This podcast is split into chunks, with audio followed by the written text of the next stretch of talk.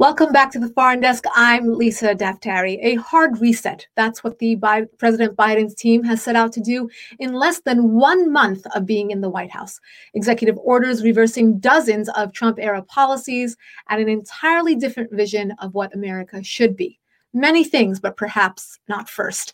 To help us with analysis on all this, I want to invite back to the program Victoria Coates, who is the senior fellow at the Center for Security Policy, former senior policy advisor to the Secretary of Energy, Deputy National Security Adviser for Middle Eastern and North African Affairs under President Trump, and before that, National Security Advisor for Senator Ted Cruz.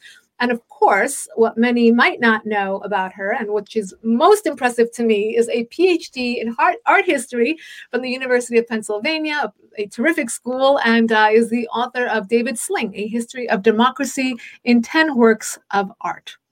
Welcome to the program, Victoria.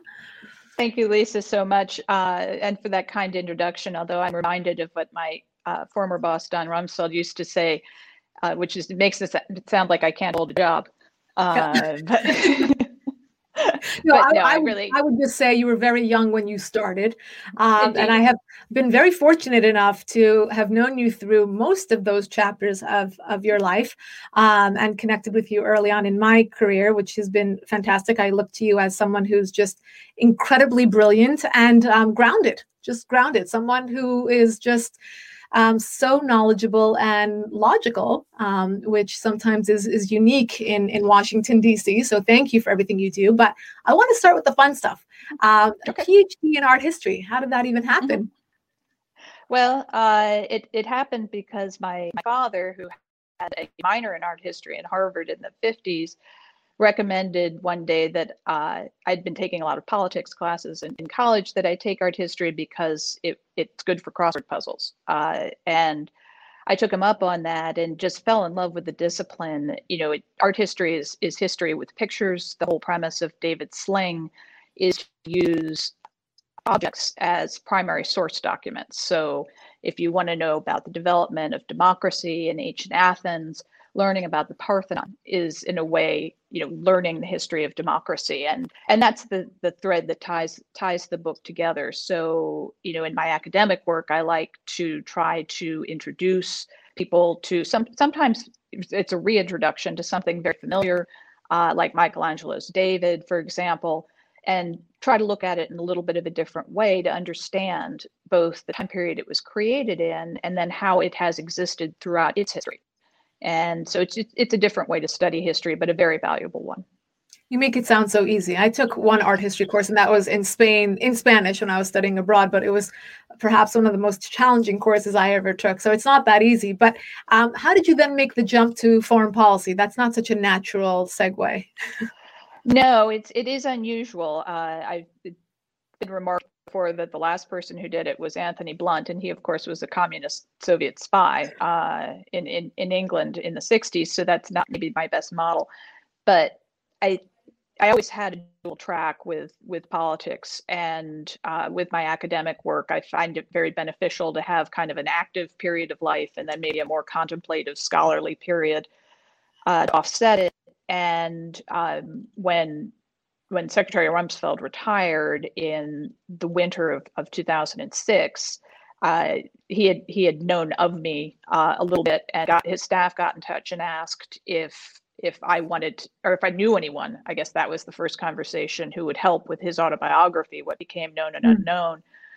Um, and, you know, you have one of these kind of swerve moments where I went up to my husband's office and I said, you know, it's such a shame that no, none of my academic friends will, will help him uh, because it's such an incredible American story. But, you know, the country was so polarized then, although it looks like child's play now. Right. Um, and my, my husband looked at me and he said, you know, what, what's your next four years look like? You know, you teach at Penn, your first book's about to come out from the Getty, you know, right. Is this the next forty years? And I said, I don't think it is. And he said, go up and tell him you'll do it. It was a little bit more complicated than that, but really not much. Amazing. I mean, these are the moments that I think when people look back and they just say, that's when it happened. And um, yep. We're thankful for that because we need you in this space. Um, although I'm sure Penn was very, very, very remiss to let you go. Um, let's, you know, we heard um, President Joe Biden deliver his first um, speech on foreign policy. It was delayed, I think, by a week or two because of the, the snowstorm in D C. Um, so it was very much anticipated. Um, and what I'd like to do, he, he, he outlined what we could basically say as a summary was just a reset um, of all things Trump era, uh, particularly in, in foreign policy. Um, and uh, let's go area by area. I'd like to get your take on what the next four years will mean for us in terms of both policy and posturing. Uh, and first, uh, of course, is a very hot area of the Middle East, which has been since biblical times and probably will be in terms of foreign policy for us forever. Um, Israel. Uh, what we talked about, you and I, um, on Monday night, for those who have tuned in for our foreign policy power panel, saw um, Victoria and, and two other colleagues discuss the Middle East, uh, you know, um, very much in depth. But we talked about the delay in calling uh, our ally, Bibi Netanyahu, in Israel. And um, since then, the phone call did take place yesterday. Um, what took so long? What took so long? I don't I don't know. I mean, some, some of it can be circumstantial and scheduling, but at the same time, this didn't have to be a story. Um, you know, regardless of who the prime minister of Israel is, Israel is one of our key allies, in, if not the key ally in the Middle East. And, you know, a lot has changed in the region since now President Biden was vice president, uh, due to the Abraham Accords and the sort of reset of the map.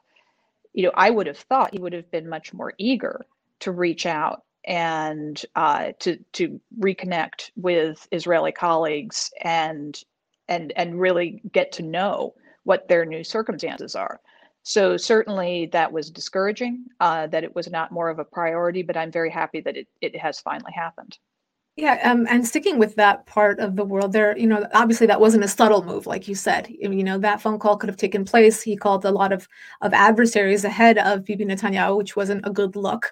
Um, you know, how about in, how quickly, um, you know, President Biden decided to reinstate that aid to the Palestinians? Um, you know, what's what's the about face in terms of of of, of going forward in that in that crisis in particular? Yeah, it's it's a, it's a curious move uh, because of the Abraham Accords. You know, the message from our Arab partners and allies to the Palestinians was, you know, we have given you every opportunity. We have given you hundreds of millions, if not billions of dollars over decades to try to support your cause. And we cannot no longer in twenty twenty-one uh, give you a veto over our foreign policy. And, you know, Israel has been such a massive success story. And the, the Israel that has emerged in, you know, the second decade of the twenty-first century is is a powerhouse and mm-hmm. punches so hugely above its weight and, you know, a huge asset to the United States. And, you know, be frank about it, we've made a historic investment in Israel. It's paid off uh, extremely well and I think mm-hmm. been ex- very, very positive for us. Uh, but That that's an enormously important relationship that needs to be uh, both preserved and and attended to very, very carefully. And what, what about the Abraham Accords? I mean, we heard both from Jared Kushner and uh, President Trump um, mm-hmm. near the end of, of his term that there are a handful of countries that are in queue um, to perhaps sign on to the Abraham Accords. Obviously, we're all waiting to see if Saudi Arabia, Um, basically who dominates the region, will be one of those. What will happen um, with, with these policy changes? What could possibly happen to the future of the Abraham Accords? Well, I mean, there's certainly been some very positive signals out of the kingdom. As as you know, Lisa, I was I was there for a long period this fall, and uh, you know, there are obviously discussions about these developments, and certainly the Saudis' decision to allow allow uh, overflight. Yeah, mm-hmm. airspace was a very significant one, um, and so I think I think those were all positive in- indicators. You know, there are other countries. I don't I don't want to you know reveal anybody's intentions before they've made a decision, but certainly momentum was in our favor. My concern would be that some of the actions of the current administration, in terms of the freeze of the arms sales, the reimposition mm-hmm. of the aluminum tariffs, uh, you know these. And then uh, there was actually a letter from Senator Inhofe uh, today, and, and I think twenty-six or twenty-seven other senators protesting the recognition of West of uh, Moroccan sovereignty over the Western Sahara. You know, these are all things that can destabilize the Abraham Accords. Uh, you know, we had a very long period of a historical reality of hostility to Israel. We've now had roughly six months of of a much greater rapprochement. Uh, it would be a real shame if if the actions that are taken now would undermine that. Yeah, and you know, um, exactly to your point, um, it seems like the Biden administration is dealing with an entirely different Middle East. Um, the the investment we did, we did make into the Abraham Accords only fortified those changes or that momentum that we were already seeing with the people of the region. I call the Abraham Accords the real Arab Spring, because we mm-hmm. saw that coming of age, uh, coming. It was it was happening for a long time, and and kudos, of course, to Donald Trump and, and Jared Kushner for really um, enterprising and and and finding out finding an innovative way to um, hone in on on that on those changes.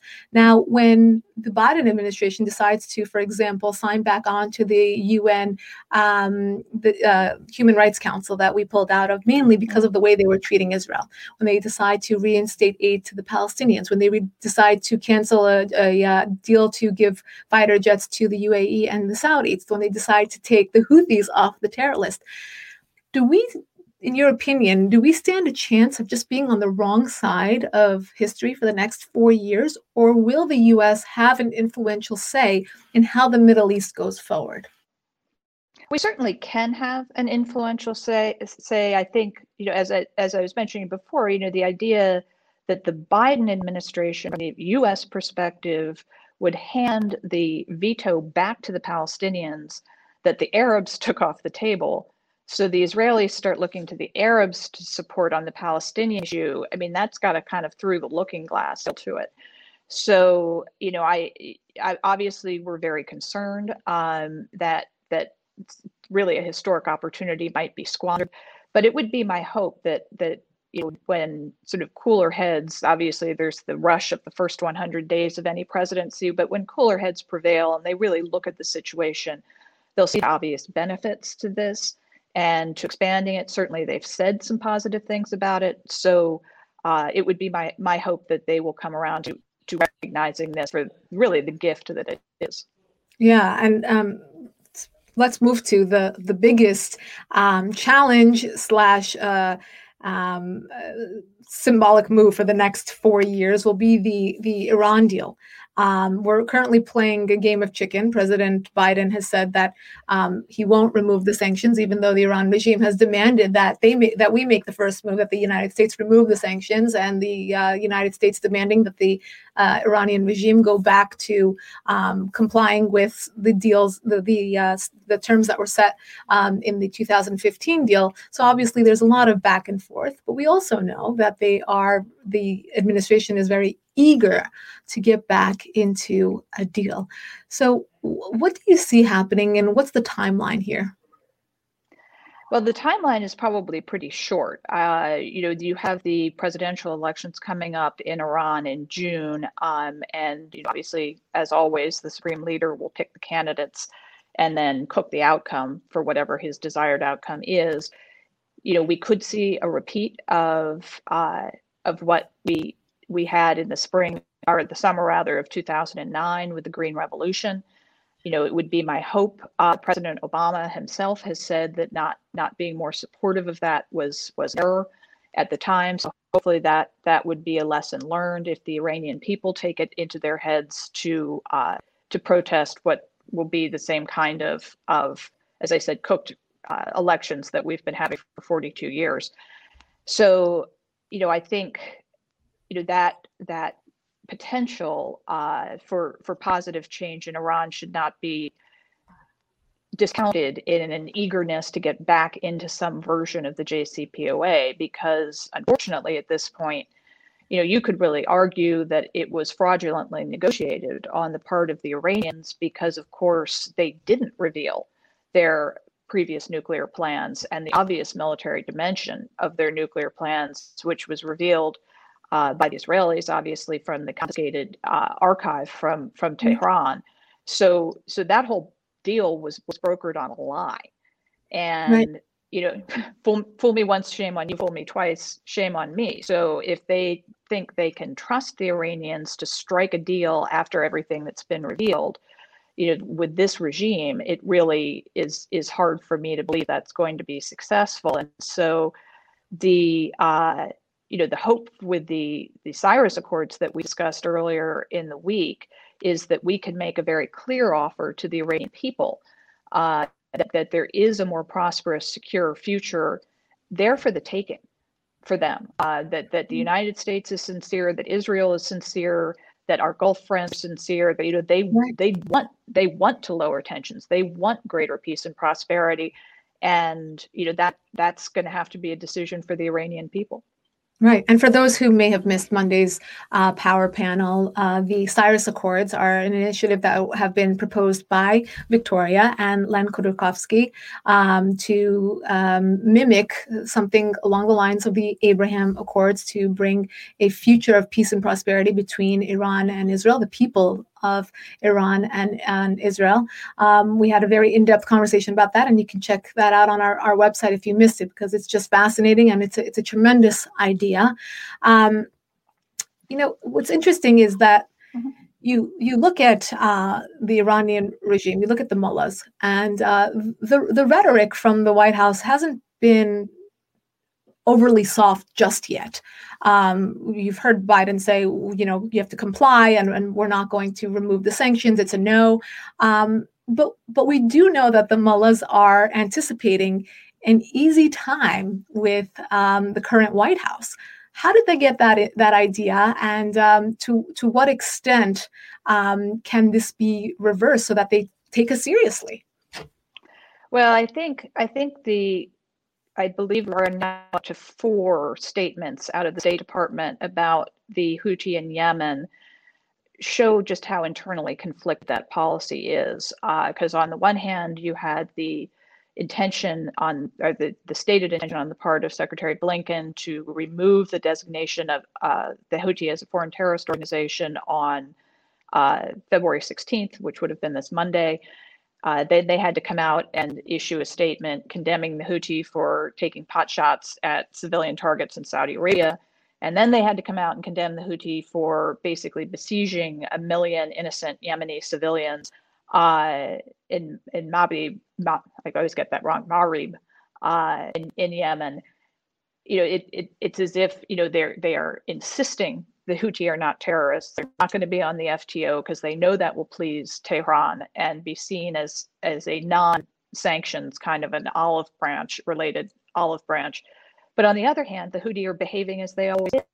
You know, they are not allowing additional humanitarian relief into that poor country. Mm-hmm. They are continuing to attack uh, places where, I mean, if, if if the rocket they or drone that they fired at Riyadh had landed, I mean, that could have landed on American citizens or interests Definitely. as well as Saudi.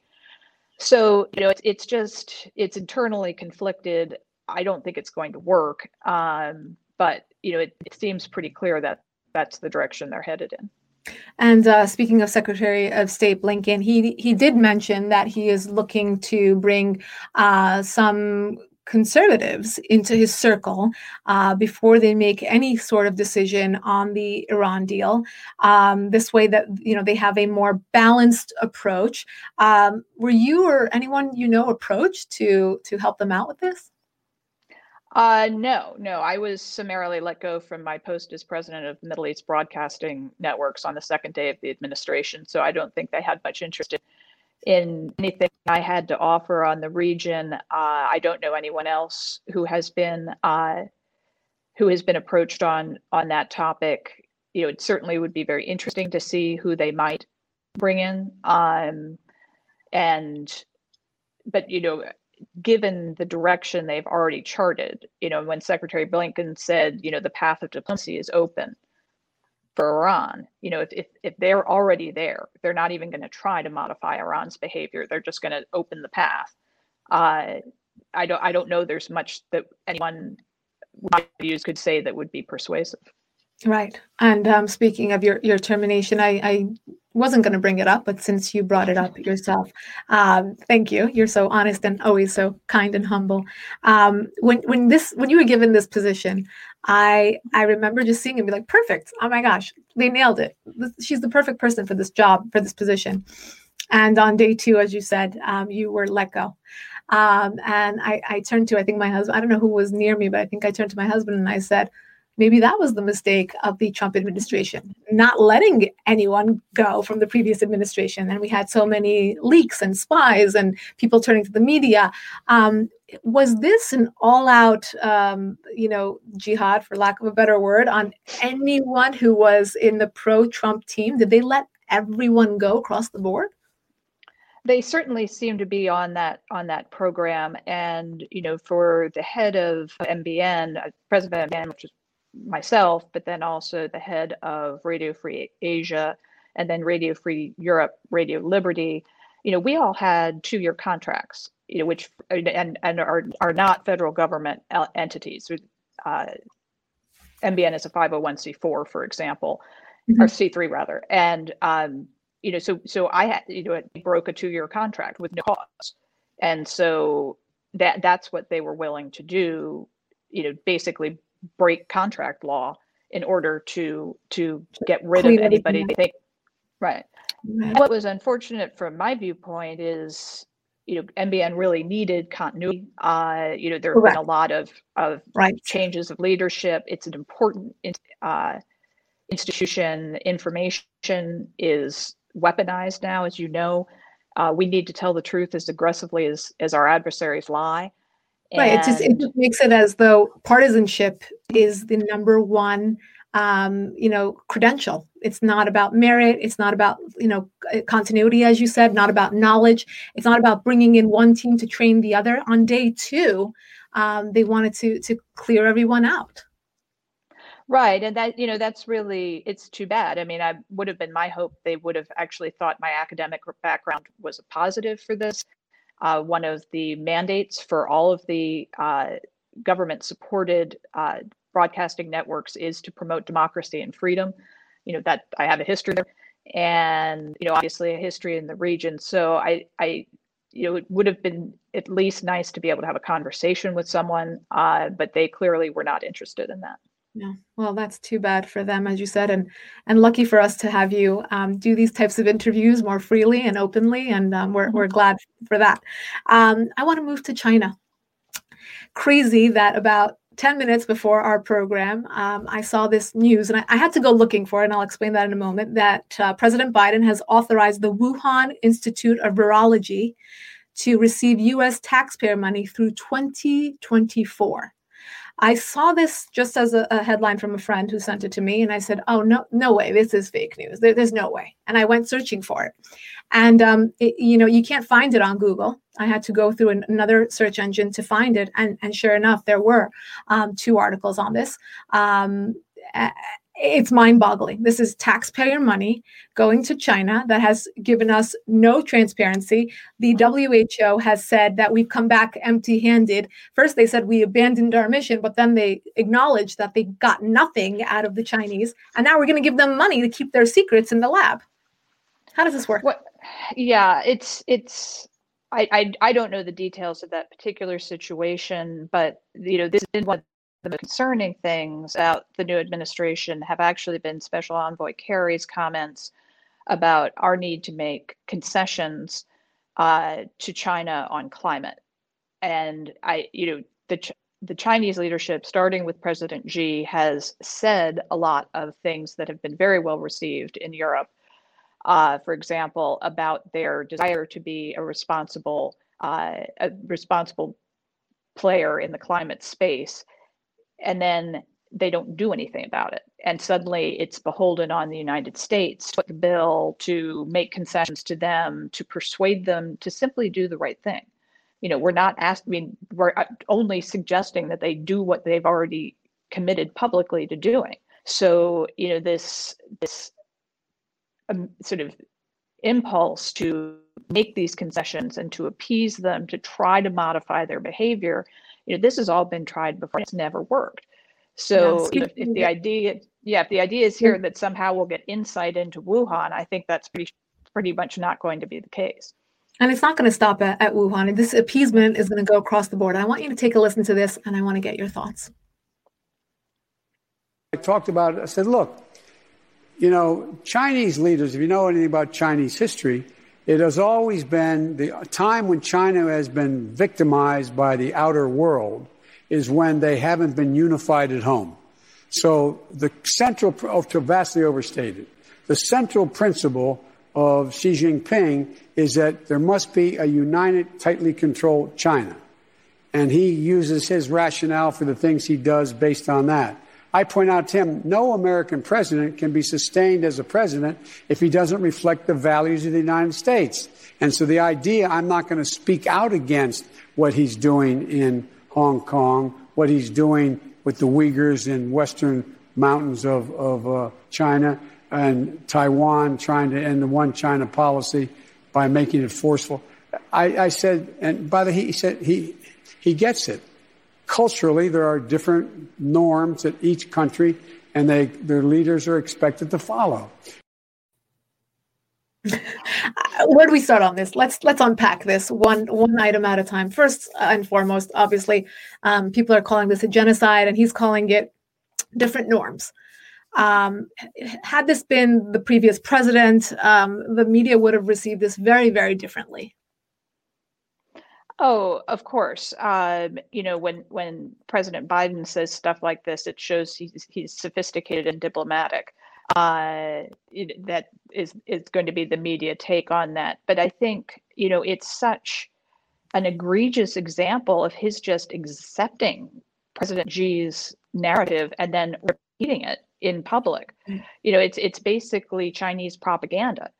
Yes, uh, you know, this, exactly this is fine. Right. It's just different norms. No, it's millions of people in concentration camps. It's, you know, imprisoned protesters in Hong Kong and all of the other, you know, really egregious behavior that the P R C has engaged in, you know, which more and more is being exposed. And I think, you know, a much better model might have been uh, Ronald Reagan, who very frankly and openly spoke out against the atrocities of Soviet communism, but also met with his Russian counterparts and negotiated successfully with them.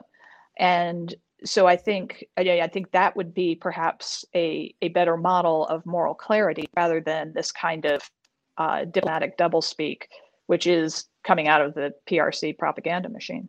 Right. And, you know, the party of tolerance, the party of equality, the party of, you know, fighting for what's right. And all of a sudden giving a pass to, you know, China going in and, and having these these protesters in Hong Kong, you know, slaughtered or, you know, throwing um, innocent protesters into jail or what's going on, you know, throughout the region, you know, their transgressions are just given a big pass. I mean, this is around the world. We're looking at the same thing with the Iranian regime, the same thing in Russia. Um, why isn't the media calling them out on their hypocrisy? Is everyone in on this together? And why isn't this is like the elephant in the room? This is horrific to give this a, just a pass.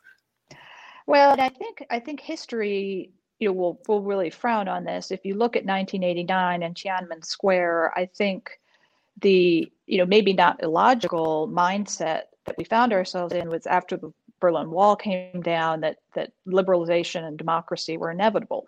And this would just happen. And we could engage China economically and they would turn into a liberal democracy.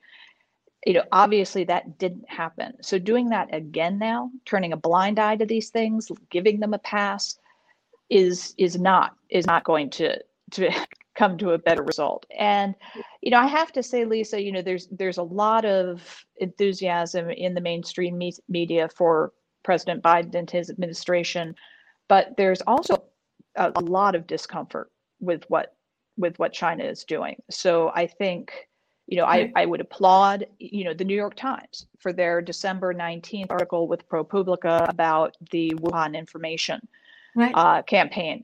You know, that that was a hard-hitting, important piece. The B B C. The B B C, they were just removed from China because they did an, an actual reporting piece on what, what's going on there. Right. Yes. And so I think, you know, I think that is, uh, you know, that that could be encouraging. Uh, I don't know that they're ever going to be hard on President Biden, but hopefully they can find it in their hearts to be hard on the P R C. Right. Um, and, you know, it's, it seems like it's going to be impossible for this administration to take a tough stance on China, even though they know that they're stealing our technology and our patents and, um, you know, our jobs and manufacturing, and they're not playing fairly on, on the world stage. But um, it's just, it's scary where we will be in four years after more damage is done by the Chinese government. Um, I want to move to Russia. Mm-hmm. Um, and, uh, you know, in the beginning of President Biden's foreign policy speech, he, he began with Russia, thinking he's taking a very, again, um, about face from from uh, President Trump's um, relationship with Russia, which is fabricated, of course, but if, but but that's the the, the vision. Um, and he said, I made it clear to President Putin in a manner very different from my predecessor that the days of the United States rolling over in the face of Russia's aggress- aggressive actions are over. Uh, what happened? Within hours of going into the White House, this administration got right back into the START, the uh, Strategic Arms Reduction Treaty, right mm-hmm. away. And no leveraging, no preconditions, nothing. Did that really give them the that that sign and that that message?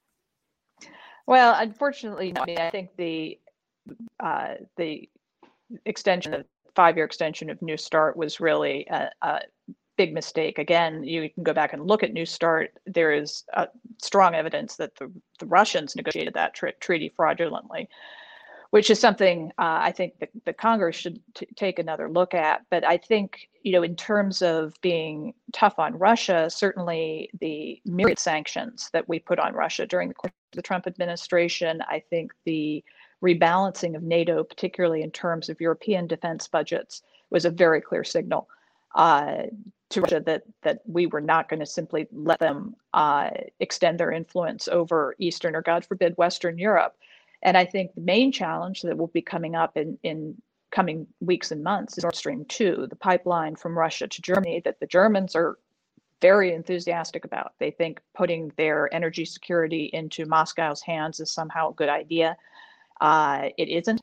It's going to be a tool for coercion and blackmail. And I think there are many other uh, ways to diversify energy, uh, Europe's energy stream that would be far more beneficial. And um, because you have an ex- experience in the energy sector as well, mm-hmm. um, I want to get your your take on on Keystone. Um, you know, what was your initial? Um, you know, what what do you think it's it's done to us as a, as a nation, uh, particularly with many voting for uh, President Biden to not do this? Mm-hmm. Um, and yeah, he let he let a lot of people down. Yeah, I think I think Keystone is a very unfortunate episode. In a way, we have kind of a tale of two pipelines here. You know, one that leads to greater American energy diversification, supply and security. One that leads to the potential blackmail of Germany. You know, these are enormously important conduits. And one of the, you know, great good news stories of really the last uh, ten years, particularly the last four years of the American energy renaissance and the kind of leverage that gives us over global energy markets and, uh, you know, our ability to supply ourselves needs to be, you know, it's not something you want to do because obviously, you know, you're you're part of a global system, but you know, our emergence as one of the three big producers is a game changer, as much as the as the Abraham Accords were a game changer. And, you know, unilaterally surrendering that by, you know, canceling a major pipeline is is is just, you know, it, it's it's like the extension of New START. You're you're you're you're giving something away for free and and and get, getting rid of your strategic advantages. And it's just, it's it's deeply unfortunate. It's unfortunate for people whose livelihoods uh, are ruined by this. And, you know, it, it it didn't have to happen. And so, you know, that's an issue I'm going to continue to remain very active on. Yeah, um, actually, speaking of of which, um, you are now a senior fellow for um, the Center for Security Policy, um, our good friends over there. Um, and, uh, What are you working on? What's in, what's in the future for you? What could we uh, see from you very soon? Well, I think, I mean, obviously the Cyrus Accords, uh, that that op-ed came out about three weeks ago now. And, you know, we are starting to build out what, you know, what the Accords look like. You know, I think, you know, Len had a, a really remarkable vision there for, you know, this this sort of spark of contact, hopefully, between the Iranian and and Israeli and American people. I think the letter that came out of Iran uh, around the same time, signed by individual members of the opposition who are in Iran, so they're vulnerable, is is something uh, that really is their way to message us that they're there. You know, the Iranian regime will tell you there's no opposition, they're not organized, they're fractured, they're internally divided, you know, they don't exist, you have to deal with us. Well, that's not the case. They've told us who they are. They've told us that they're there. And so I think, you know, building the Cyrus Accords is something I want to focus on very much. And then also looking at in- initiatives to help the Iranian people communicate. I think we, you know, there has been traditionally a great deal of bipartisan congressional interest in supporting ways to increase internet access, to uh, mm-hmm. encrypt uh, user identity so you can't be targeted. And I really, uh, that's that's something I very, very much want to work on, uh, probably starting mm-hmm. next month. Wow, that's tremendous. And um, I will be translating our panel from Monday night on the Cyrus Accords, mm-hmm. as well as this interview, into Farsi, because Victoria, what you're doing for the Iranian people is so tremendous. Um, you, Len, Vijay, all of you are are working tirelessly to um, really echo the, the voices of people who cannot be heard, even though they are out there, as you said, um, trying to get our attention like they did in two thousand nine, but on an entirely different level. I think that's what people perhaps may not get from the media, is that they are there and they're they're just unabashedly on the streets, willing to risk their lives uh, to tell us what they want. And um, what we've heard, even from the Trump administration, was beha- we're looking for behavioral change. We're not looking for regime change, because, you know, it's it's not something that we want to cause. It's not something that it's in, in our hands, but we can definitely give them a voice and a platform to do so. So I will definitely be translating this interview as well, so that they can hear about all the work that you're doing. And I thank you for being with us today. Unfortunately, we're out of time, but that was perfect. Um, and uh, hopefully we'll have you back here again, and we will rely on you, your vision, your expertise, uh, all of it, to help us make sense of this. Thank you so much, Victoria. Thank and, you. Um, we'll talk to you soon. And for all of you, if you'd like to subscribe to our, our podcast, go to youtube.com slash Lisa Daftari. And to sign up for our daily top ten email, go to foreign desk news dot com slash newsletter, and you can sign up there. Thank you so much. See you again next week.